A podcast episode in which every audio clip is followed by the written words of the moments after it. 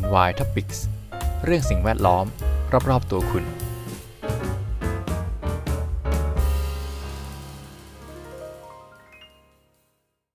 สวัสดีครับ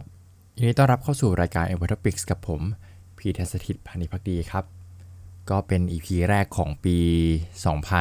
2022 นะครับ เป็นปีที่ไม่ค่อยจะคึกคักเท่าไหร่นะครับ ในมุมมองผมก็เงียบ ๆ นะครับ แล้วก็เออจริงๆมันคึกคักนะ ผมแอบ แอบไปดูพลุที่แถวแถวๆริมแม่น้ำนะครับแถวๆไอคอนสยามก็คนก็เยอะนะ แต่ผมไปแวบเดียวนะครับ ถ่ายพลุห้านาทีแล้วก็ขึ้นรถกลับบ้านนะครับ แต่ก็เออคนเยอะเหมือนกัน จริง ๆ นึกว่าเขาจะยกเลิกพวกงานต่างๆ แล้วคนจะไม่เยอะโหเยอะเหมือนเดิมเยอะเหมือนเดิมนะครับเจริญกรุงก็คือรถติดนะครับผมทางไปพวกเอชทีอะไรเงี้ยริมแม่น้ำคือคึกคักมากนะฮะก็เป็นสัญญาณว่าอีกไม่นานโควิด จะจะมาแน่ๆนะครับโอไมคอนนะครับไม่ต้องสืบมาแน่นอนนะฮะก็เตรียมรับแรงกระแทกไว้เลยสำหรับข่าววันนี้นะครับผมมีข่าวจากต่างประเทศโดยสำนักข่าว BBC อีกแล้วนะครับ เป็นข่าวจากประเทศสหรัฐอเมริกานั่นเองที่รัฐโคโลราโดเป็นไฟป่านะครับที่สมผลกระทบไปกว่า 10,000 ชีวิตนะครับ แล้วก็บ้านกว่า 1,000 หลังถูกทำลาย โดยไฟป่าที่แพร่กระจายมาในเมืองนะครับ ป่าลามมาจากเอ่อ Boulder County นะครับ ทางเหนือของเดนเวอร์กระจายเข้ามา เขาเรียกว่าเป็น New Year's Eve Miracle นะครับ คือยังไม่มีตัวเลขผู้เสียชีวิตจากเหตุการณ์นี้นะครับ ก็เป็นเอ่อเหมือนพรวันปีใหม่เนาะเป็นมหัศจรรย์ช่วงคืนก่อนปีใหม่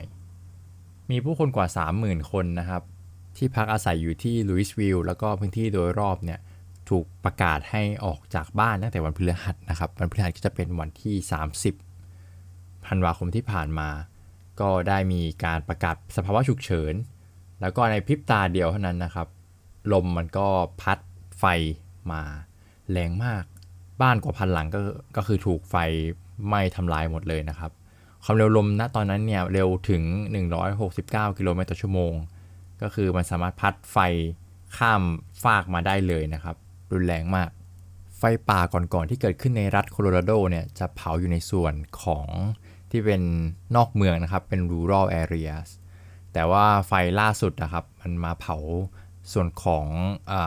suburb็คือเป็นเหมือนชานเมืองของรัฐนะฮะไฟบางส่วนก็เกิดจากการที่สายไฟมัน spark นะครับจากการที่แรงลมมันพัดจนทำให้สายไฟเนี่ยขาด